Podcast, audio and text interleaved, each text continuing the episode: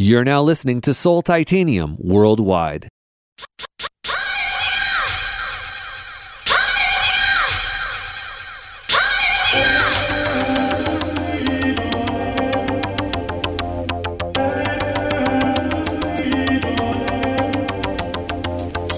One of the great things about house music is that it encompasses so many different eras and styles of house music, and that's exactly what Joel Martinez wants to bring to the decks for this week's show.